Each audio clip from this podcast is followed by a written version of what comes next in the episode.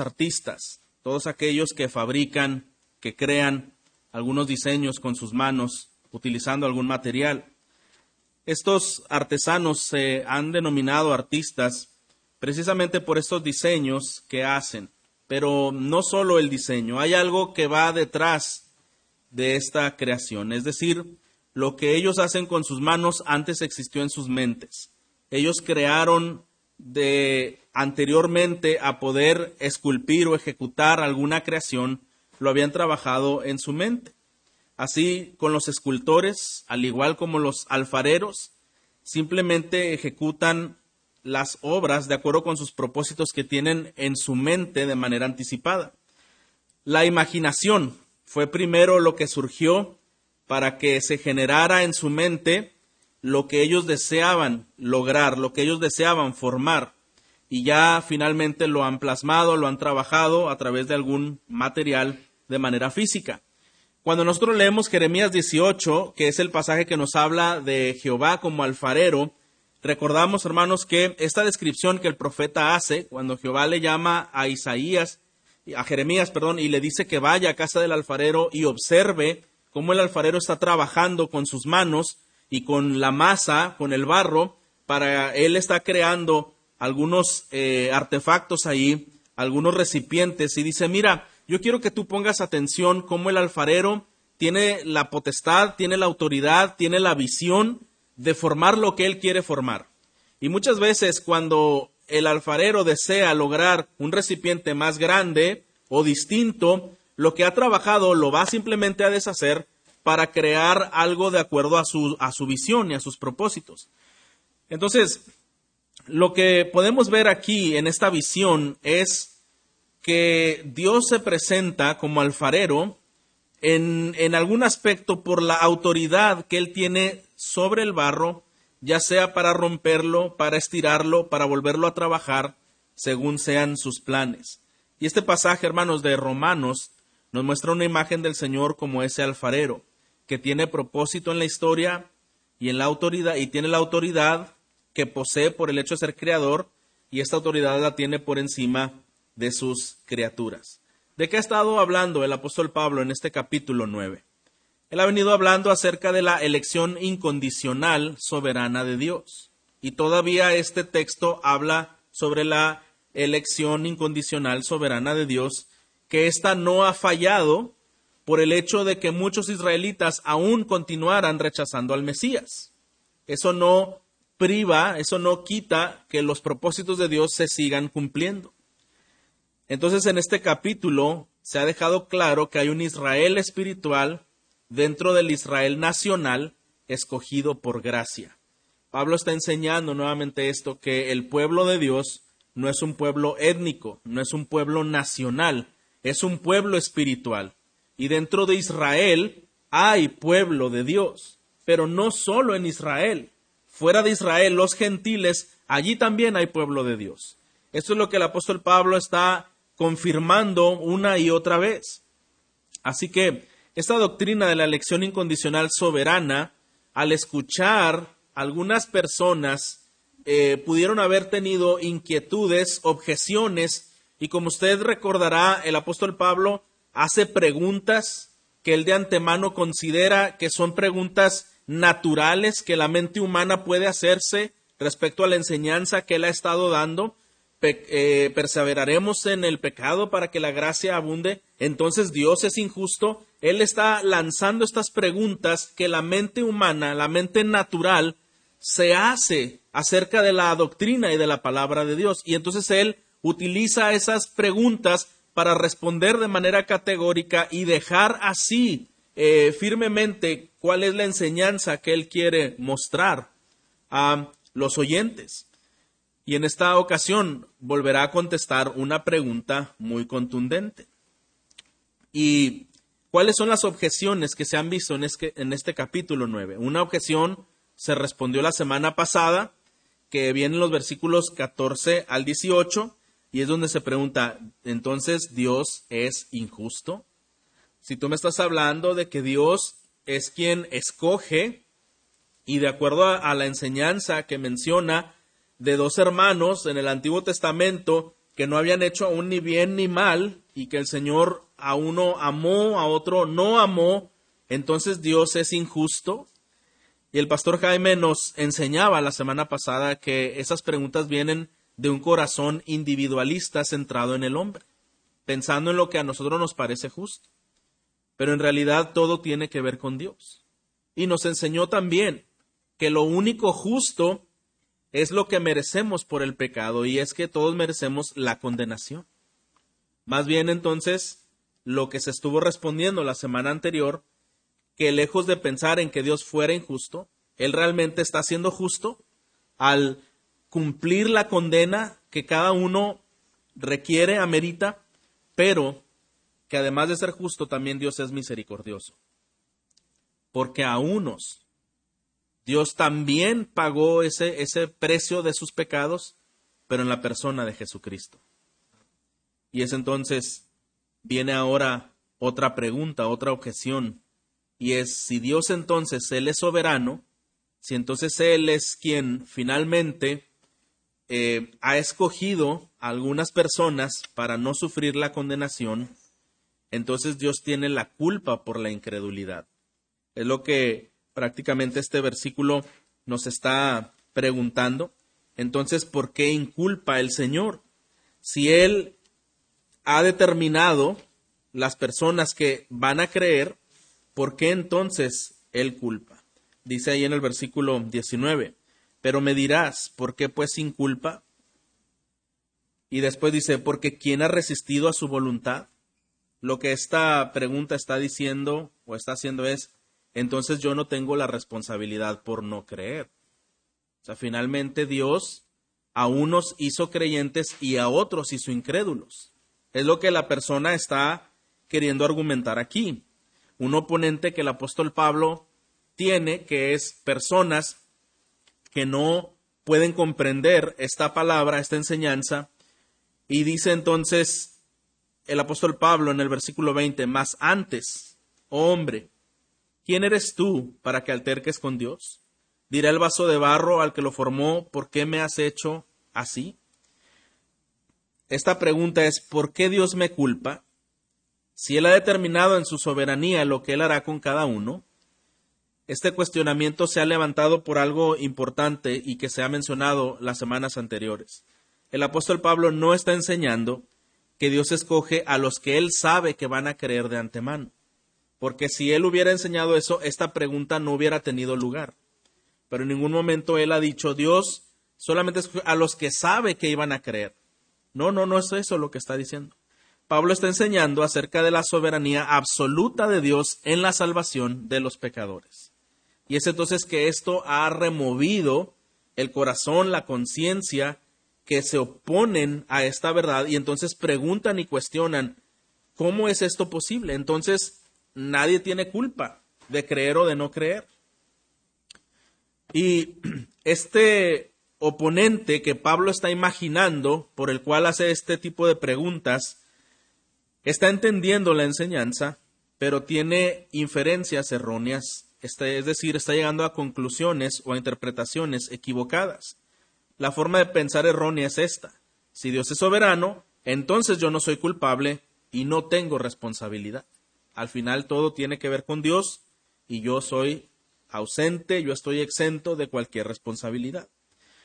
Pero este oponente de Pablo en realidad tiene una indignación con Dios y lo está condenando.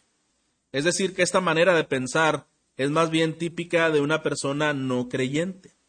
Y Pablo no sigue argumentando a alguien que se ha determinado no creer, porque ha dado suficiente argumento el apóstol Pablo ha dado suficiente enseñanza, pero podemos comprender que la audiencia que está escuchando esta carta, mayormente judíos, aunque también había no judíos, ellos se sentían especiales, como un pueblo de Dios especial. Y el apóstol Pablo ha confrontado la religiosidad, la falsedad que ha habido en sus vidas y que no ha habido una fe sincera, genuina, de creer en Cristo como Salvador. Entonces, eh, ante estos argumentos, prácticamente ya no hay más que el apóstol dice, yo creo que ya no hay más argumentos que estas personas necesitan escuchar. no creo que sea el que tengan que ser convencidos de una o de otra forma. Entonces simplemente lo que tendré que nuevamente hacer es enseñar la verdad acerca de Dios. Y esto es suficiente. Usted recordará a Job cuando estaba angustiado, sufriendo y comenzó a tener muchas inquietudes y dijo, quisiera tener una audiencia con Dios y preguntar por qué pasan estas cosas.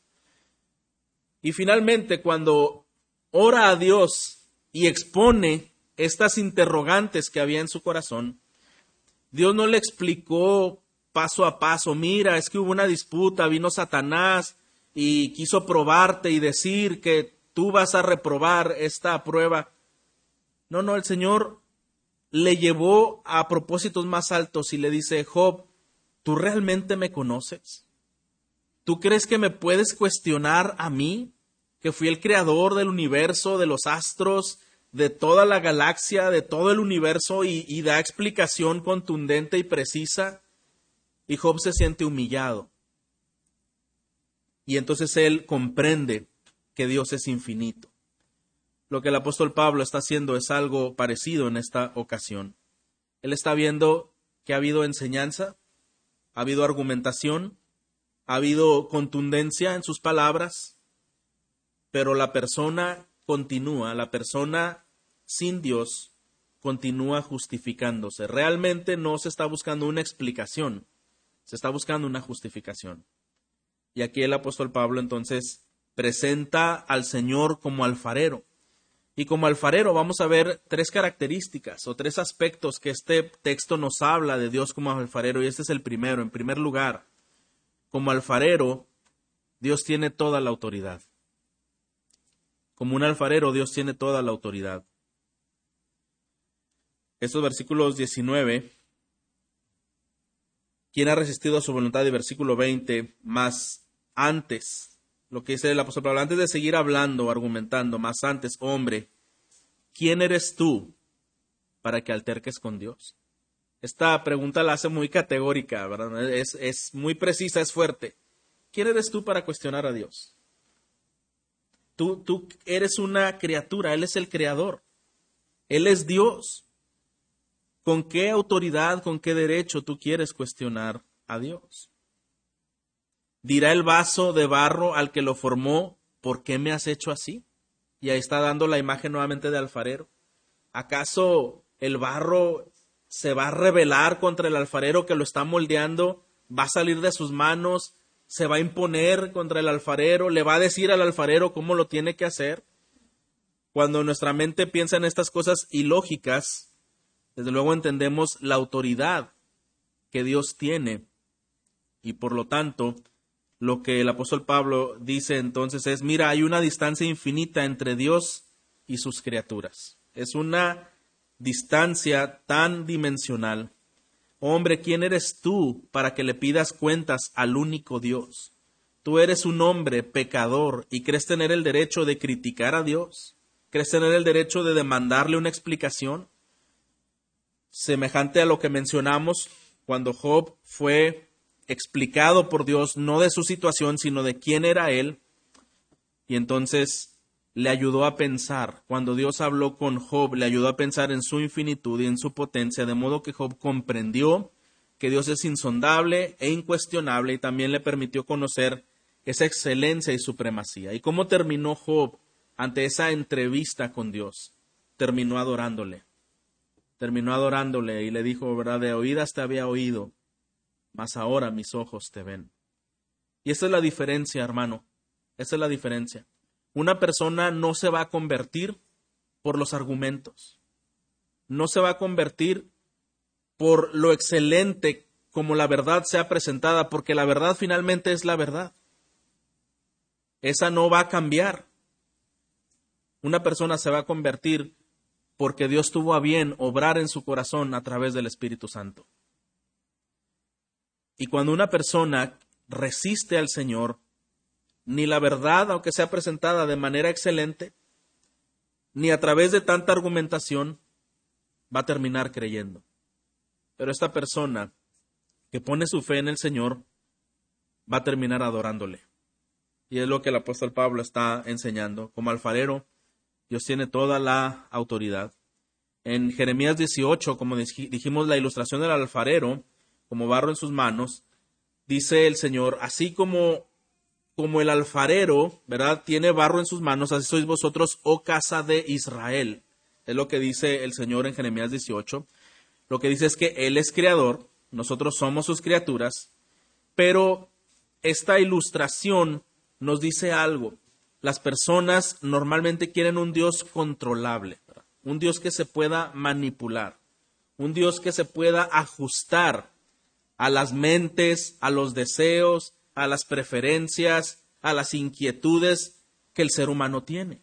Normalmente una persona quiere un Dios así, no el Dios de la Biblia, un Dios hecho a imaginación del hombre, conforme las características que yo le quiero poner, le pongo mucho amor y le resto un poquito justicia, le pongo muchas cosas que de alguna manera estas van bien conmigo, con mi personalidad, con mis anhelos, pero el apóstol Pablo está deteniendo esa tendencia del ser humano de querer deformar a Dios. Es, a ver, vamos a poner las cartas sobre la mesa. En primer lugar, Dios es creador y Él tiene toda la autoridad. Él tiene toda la autoridad. Por lo tanto, eh, al mencionar Dios como creador, Dios como artesano, Dios como alfarero, entendemos que Él ha sido eterno, Él es eterno, y nosotros somos transitorios. No sabemos cómo es que Dios opera ni siquiera en nuestra voluntad o en nuestra forma de hacer las cosas. Es decir, Dios actúa en cada ser humano de una manera increíble que a veces nosotros no lo podemos explicar, mucho menos tendremos la capacidad de entender cualquier otra cosa que el Señor se propone hacer. Por lo tanto, no hay el derecho a cuestionarlo. Pero Pablo hace ver a estas personas, sí la distancia que hay entre nosotros y Dios, la autoridad que Dios tiene de dispensar la justicia y la misericordia como Él quiere hacerlo. Mire lo que dice ahora en el versículo 21. ¿O no tiene potestad el alfarero sobre el barro para hacer de la misma masa un vaso para honra y otro para deshonra? Entonces, eh, el alfarero tiene una masa de barro dañada por el pecado. Toda la, todo el barro que el alfarero está utilizando, todo realmente está dañado por el pecado. Pero de esa misma, de ese mismo barro, él decide hacer a unos vasos para honra y a otros para deshonra. Toda masa, como sabemos, hermanos, merece ser destruida en el infierno. Esa es la justicia de Dios, darnos conforme a nuestras obras, darnos conforme a lo que merecemos. Lo sorprendente no es que Dios haya decidido tratar con justicia a una humanidad pecadora, sino que haya decidido hacer de esa misma masa vasos para honra, rescatar de toda esa masa inservible para ser desechada y condenada, que Dios haya tenido misericordia para rescatar alguna de esa masa y formarla para ser vasos de honra. Por lo tanto, lo que debería sorprendernos, y esto se dijo la semana pasada, lo que debería sorprendernos es la misericordia de Dios y no la justicia. La misericordia de Dios la que se resalta aquí. La justicia de Dios, hermanos, podemos ver cómo en los primeros capítulos de Romanos Él ha expuesto cómo es el corazón del ser humano. Y dice que de modo que no tienes excusa quien quiera que tú seas destruyó todos los argumentos que una, con que una persona aparentemente se pueda sostener o se quiera sostener creyendo que es una persona justa. Bueno, Romanos 1 al 3 desechó todo eso, tiró todo eso a, tierra, ¿verdad? Y, y, puso o expuso el apóstol Pablo cómo el corazón del ser humano está tan caído, está, es tan perverso que solamente está pensando de continuo hacer el mal y que Dios se ha revelado a través de la creación y que el hombre, prefiriendo, escogiendo ir por su propio camino, cada vez se ha degradado más en cuestión moral, se ha corrompido más al ir cada vez en contra de Dios. Así que, de acuerdo a estos textos, podemos deducir que somos moralmente responsables por esa conducta, por ese desvío, Dios es soberano y el hombre es responsable. El hecho de que nuestra mente finita sea incapaz de armonizar ambas cosas no va a eliminar nuestra culpabilidad. Mire, y vi una ilustración que me llamó la atención queriendo dejar esto un poco más claro y es, una persona dice, es como si cinco personas quieren entrar y robar un banco y van armados y entonces ellos eh, ya van dispuestos a cometer el asalto y, quizá yo me pongo en medio y les digo, no lo hagan, por favor. Este, pues esto no está bien. Pues ellos no me hacen caso, ¿verdad? Simplemente me tiran a un lado y ellos van a seguir su camino. Pero en mi insistencia quizá puedo ponerme frente a uno y lo logro derribar para que no cometa tal acción.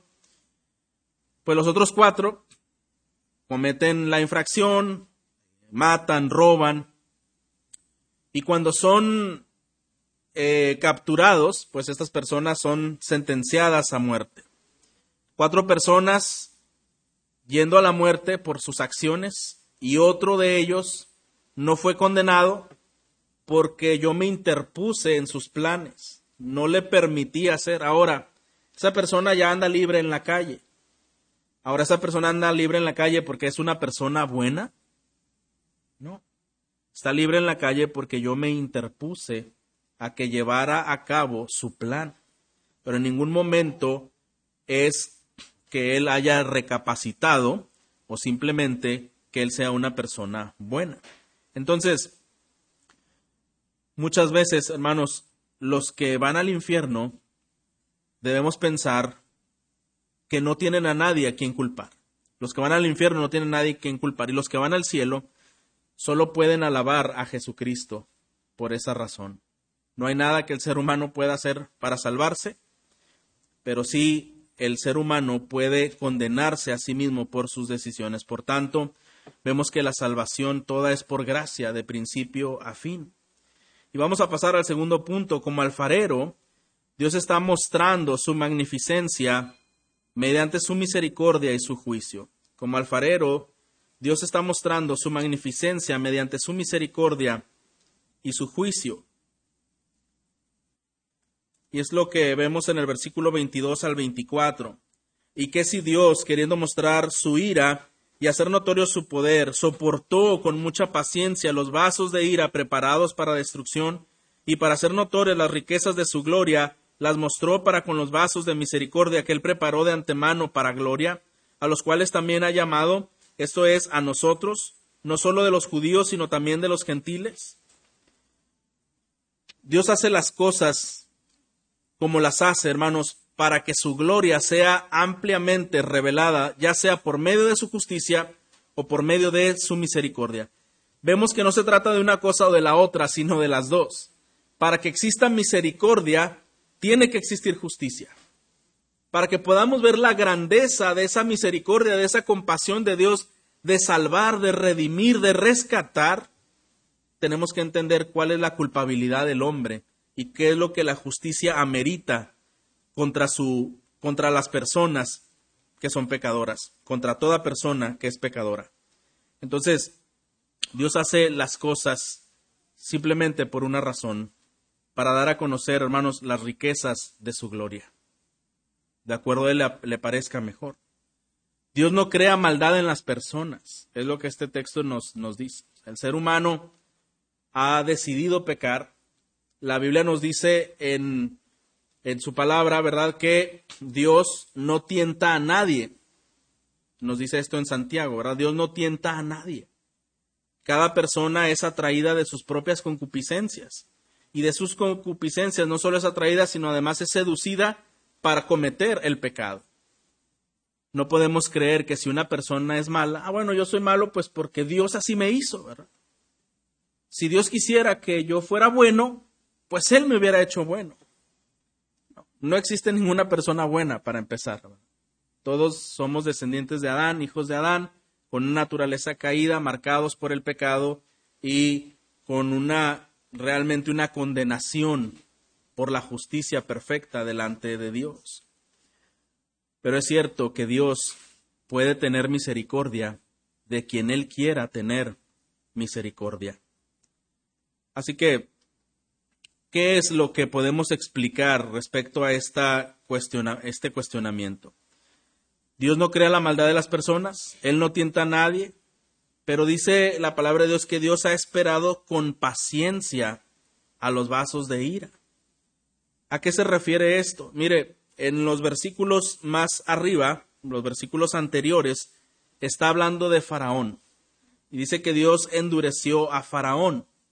Y esto tal vez quizá también nosotros nos preguntamos, bueno, entonces fue Dios el que puso en Faraón una resistencia a la palabra de Dios, a la voluntad de Dios. La respuesta es sí y no. ¿Por qué?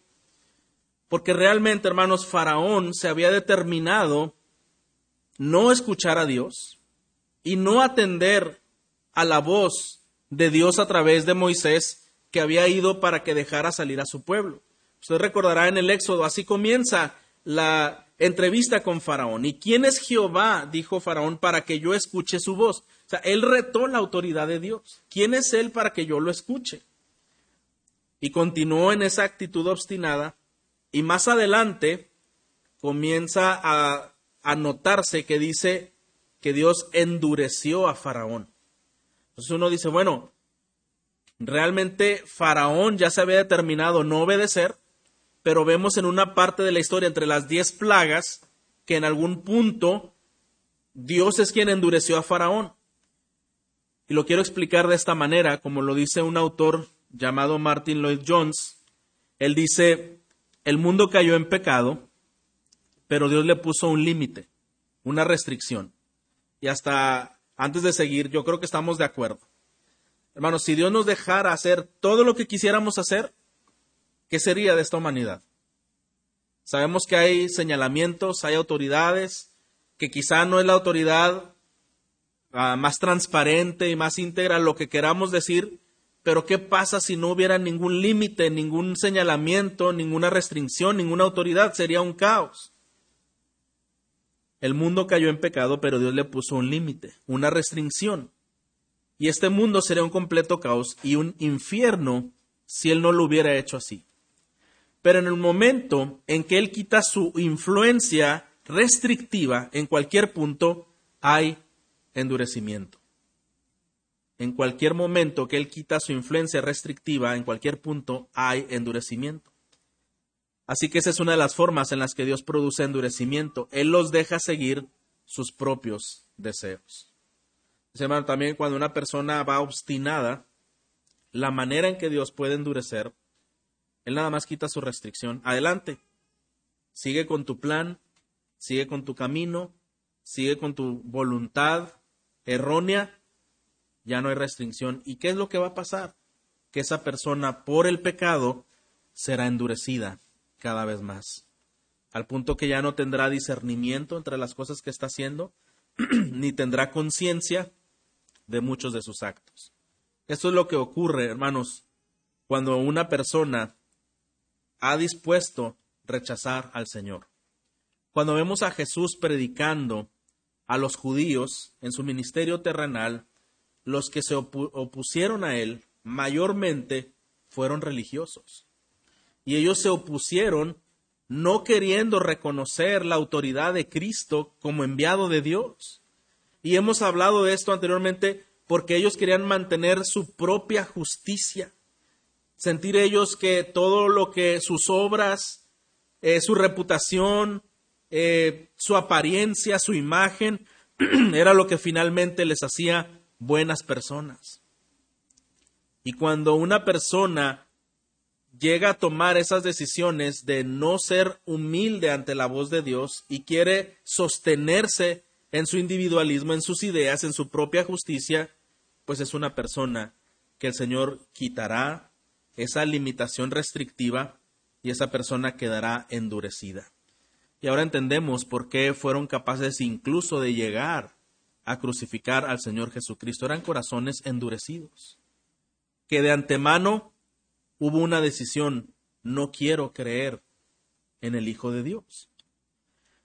Así que, como otra, una, una manera de, de poder comprender esto también, ahora hablando de la misericordia de Dios, en Éxodo 34, Moisés le hace una petición al Señor y él le dice, muéstrame tu gloria, muéstrame tu gloria.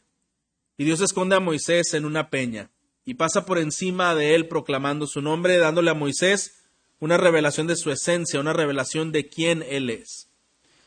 Y entonces aquí hay una paradoja, porque el Señor le dice a Moisés, yo soy compasivo, compasivo y clemente. Así se describe el Señor con Moisés. Yo soy compasivo y clemente.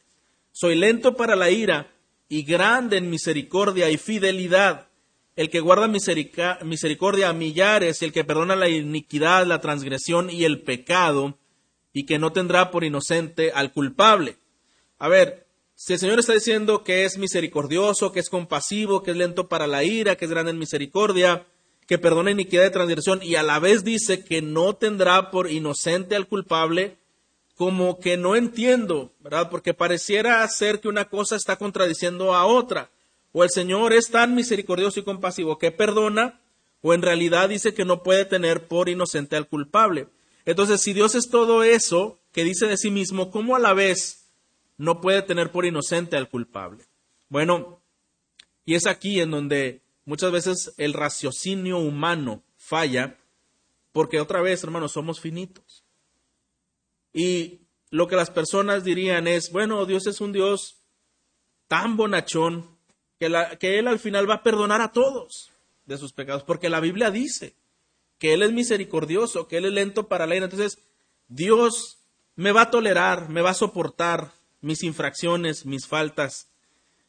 Y de acuerdo a este texto, dice el apóstol Pablo que Dios ha tenido paciencia para con los vasos de deshonra. en parte es verdad que si Dios no ha ejecutado un juicio, es porque es paciente.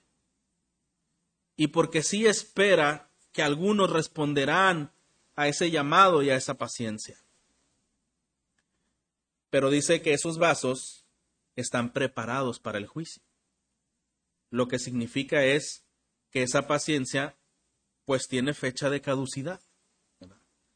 Y por lo tanto, la interrogante que vemos en la revelación que le da a Moisés, soy clemente y misericordioso, pero no tendré por inocente al culpable, nos lleva a responder de esta manera. No quiere decir que Dios es ese Dios bonachón que no ve, como decimos nosotros, se hace de la vista gorda para que algunos hagan algunas cosas, pero con otros sí, Él es muy estricto, pero con otros no, a ellos les apapacha algunas cosas. No, hermanos, no significa eso. ¿Sabe qué significa? Que Dios en realidad ejecutó su justicia y ejecutará su justicia, pero la misericordia se muestra es que algunos tendrán esa confrontación de su justicia en ese día y otros seremos ya librados y justificados porque Cristo ya soportó esa ira de Dios contra su propio ser. Pero Dios castigó la maldad de las personas. Es decir, no es que Dios pasó por alto a algunos y a otros castigó. Dios castiga la maldad del hombre. Y para aquellos que han sido llamados, esa maldad ya fue castigada en Jesucristo. Podemos entender esa misericordia, hermanos, con la que el Señor no es que Él no ve el pecado, lo vio, lo juzgó, lo castigó en la persona de Cristo. Si pudiéramos entender a ese Dios santo y perfecto y cómo no puede estar en coordinación con el pecado, que le llevó a juzgar, entenderíamos cuán horrendo fue el sufrimiento de Jesucristo.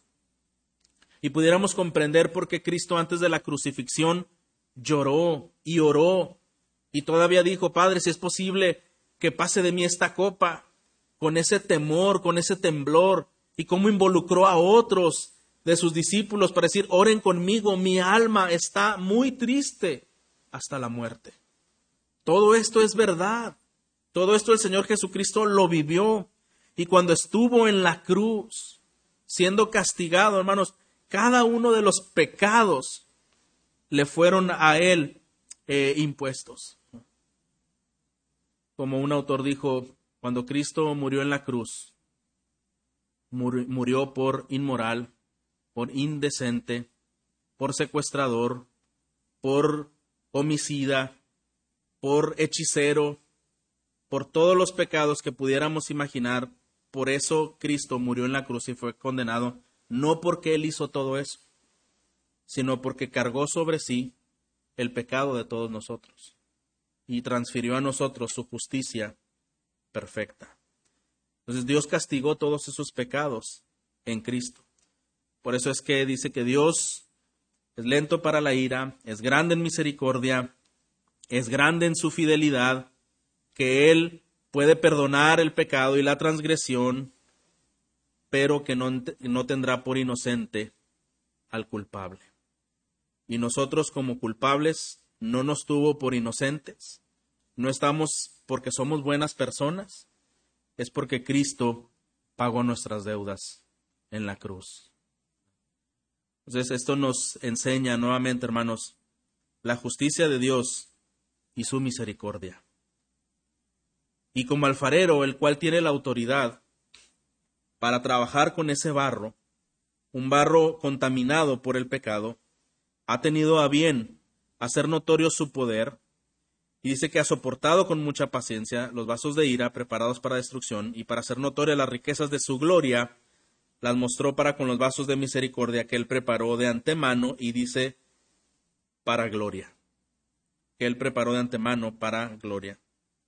Versículo 24, a los cuales también ha llamado, esto es a nosotros, no solo los judíos, sino también los gentiles. Y ahora, este, estos textos. Nos dice entonces qué gran Dios tenemos, hermanos. Que el justo haya sido por los injustos. Que Dios no ignoró nuestros pecados, sino que los castigó todos y cada uno de ellos en Cristo.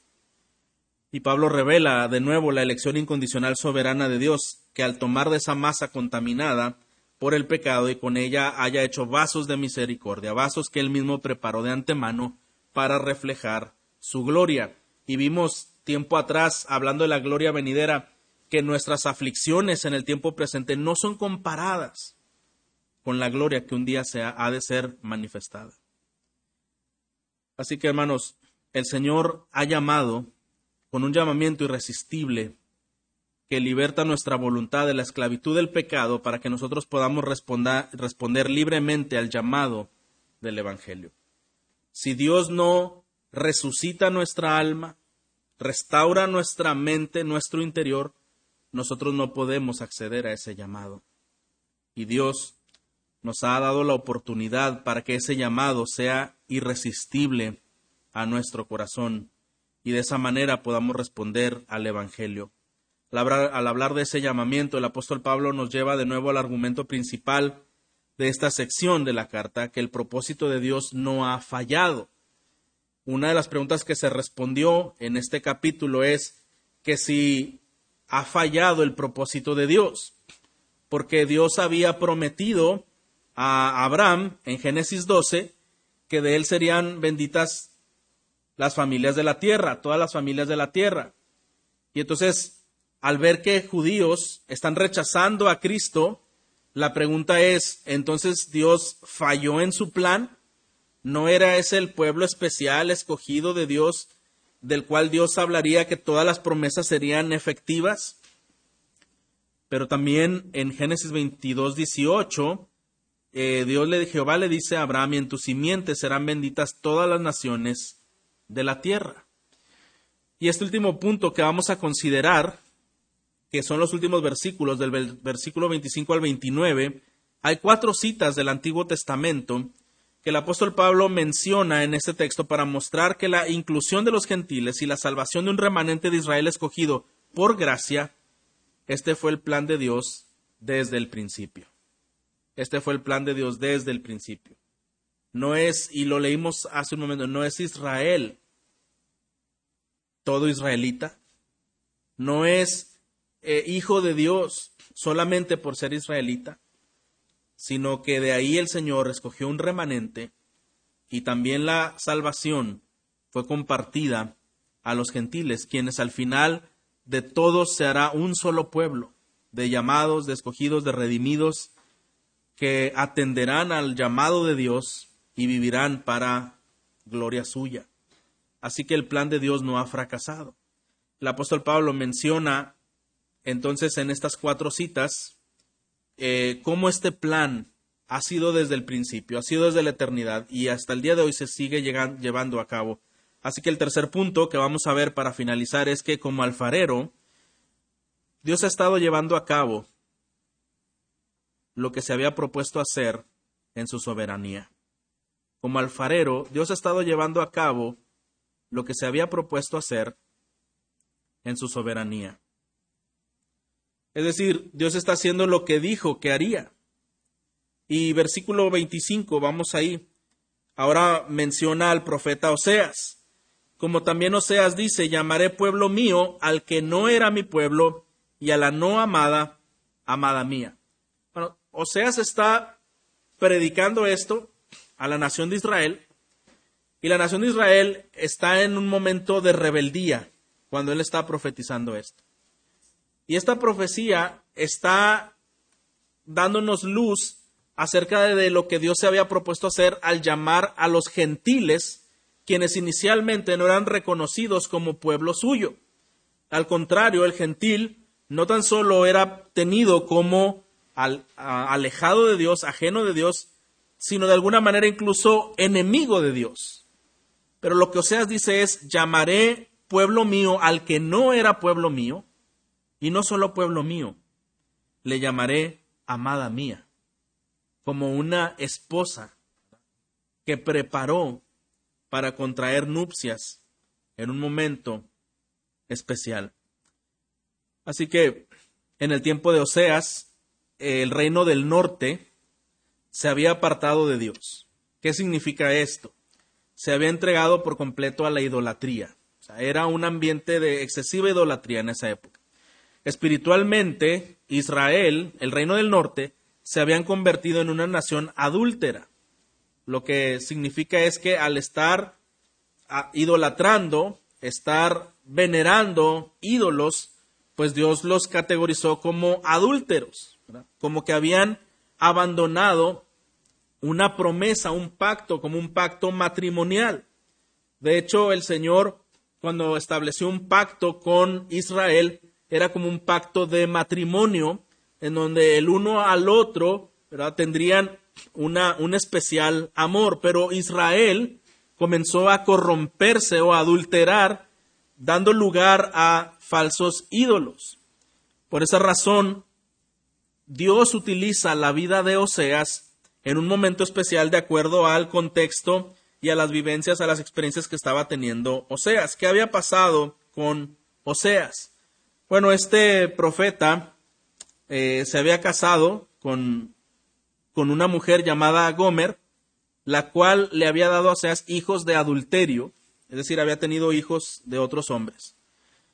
Y en ese momento Israel había sido esparcido entre las naciones, habían sido tratados como una nación gentil, como si no fueran el pueblo de Dios.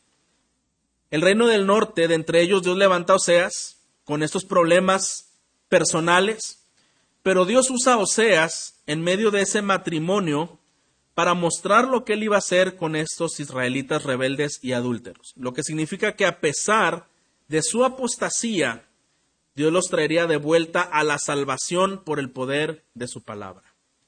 Decir, que a pesar del repudio por las acciones de adulterio del pueblo de Dios, del pueblo de Israel, Dios, algunos de ellos llamaría, traería a la salvación de su apostasía de acuerdo al poder de su palabra. Y Pablo dice en Romanos que Dios cumplió esa profecía al traer a los gentiles también a la salvación, que ahora por la fe en Jesucristo hemos venido a ser la iglesia, el pueblo de Dios del nuevo pacto, el pueblo de Dios del nuevo pacto, incluidos con ese remanente de Israel para formar un solo pueblo.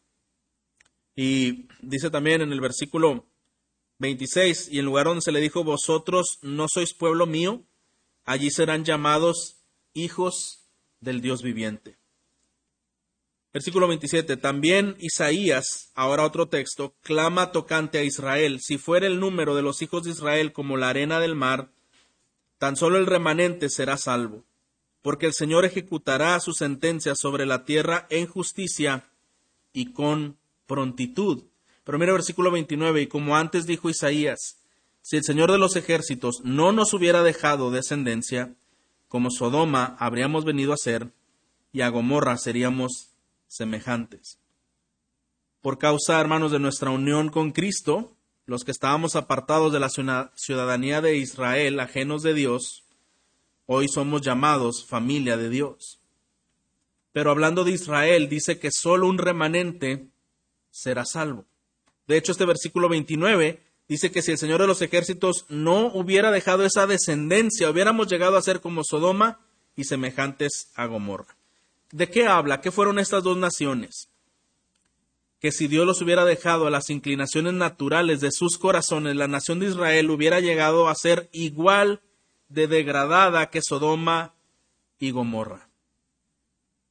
Pero Dios decidió soberanamente dejar una descendencia, un remanente. Lo que hablábamos al principio, hermanos, Dios pone ciertos límites restrictivos.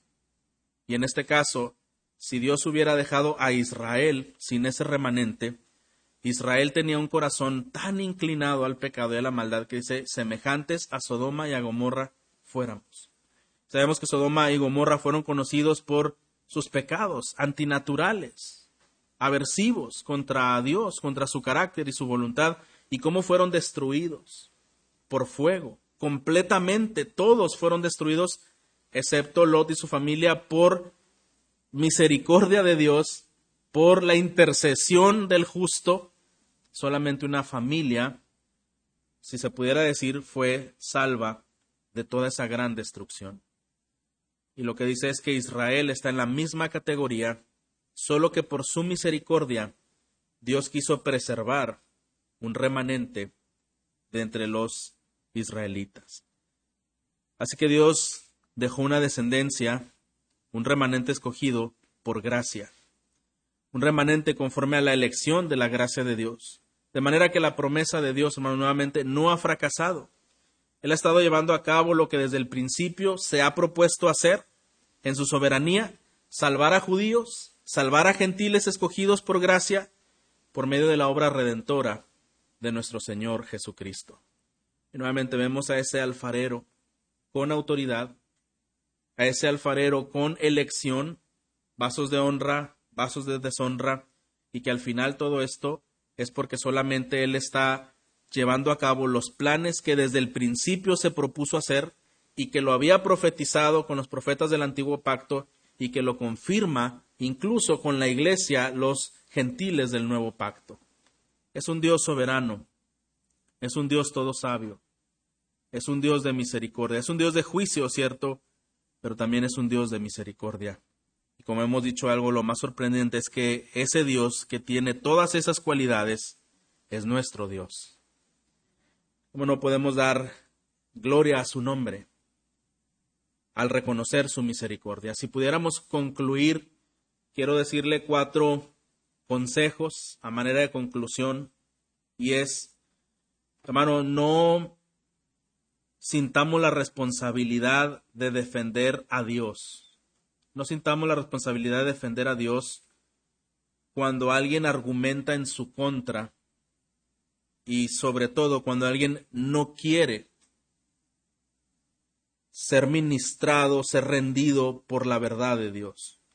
A veces como creyentes cometemos pues ese error de querer explicar, de querer suavizar la palabra de Dios, de querer que la persona pueda darle los argumentos más lógicos posibles y comprometernos para, para que pueda entender y no pueda sentirse mal y todo esto. Porque hermanos, la, la palabra de Dios no necesita ser defendida. Dios no necesita defensores, ¿verdad? Dijo Spurgeon, la palabra de Dios es un león a un león tú no lo necesitas defender. ¿Sabes qué? Lo único que tienes que hacer, ábrele la jaula y verás que él solo se defiende. Dios no necesita ser defendido con nuestros argumentos. Dios es Dios. y Él tiene toda la autoridad. Él es soberano y sus planes son perfectos y son eternos.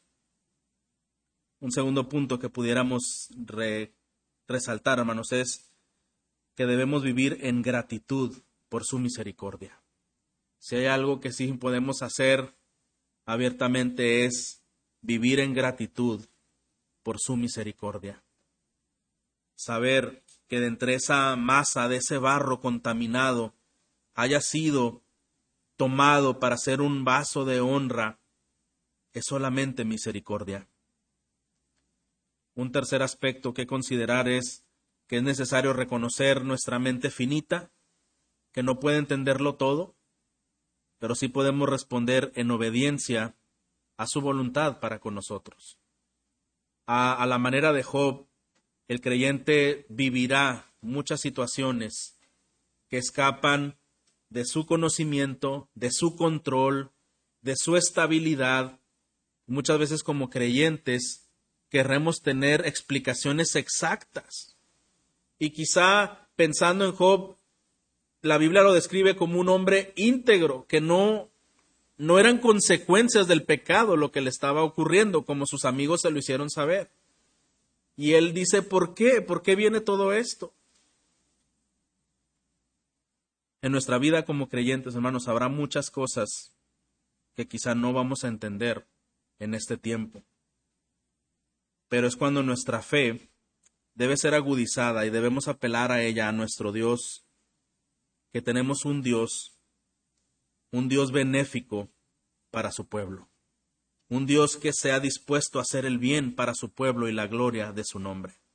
Por lo tanto, podemos responder en fe y en obediencia para con su voluntad. Y finalmente, hermanos, el último punto, el juicio de Dios es verdad. Sabemos que un día viene y nosotros tenemos una responsabilidad. Prediquemos el, el Evangelio para que Dios salve a los que se han de salvar. Prediquemos el Evangelio para que Dios salve a los que se, a los que se han de salvar.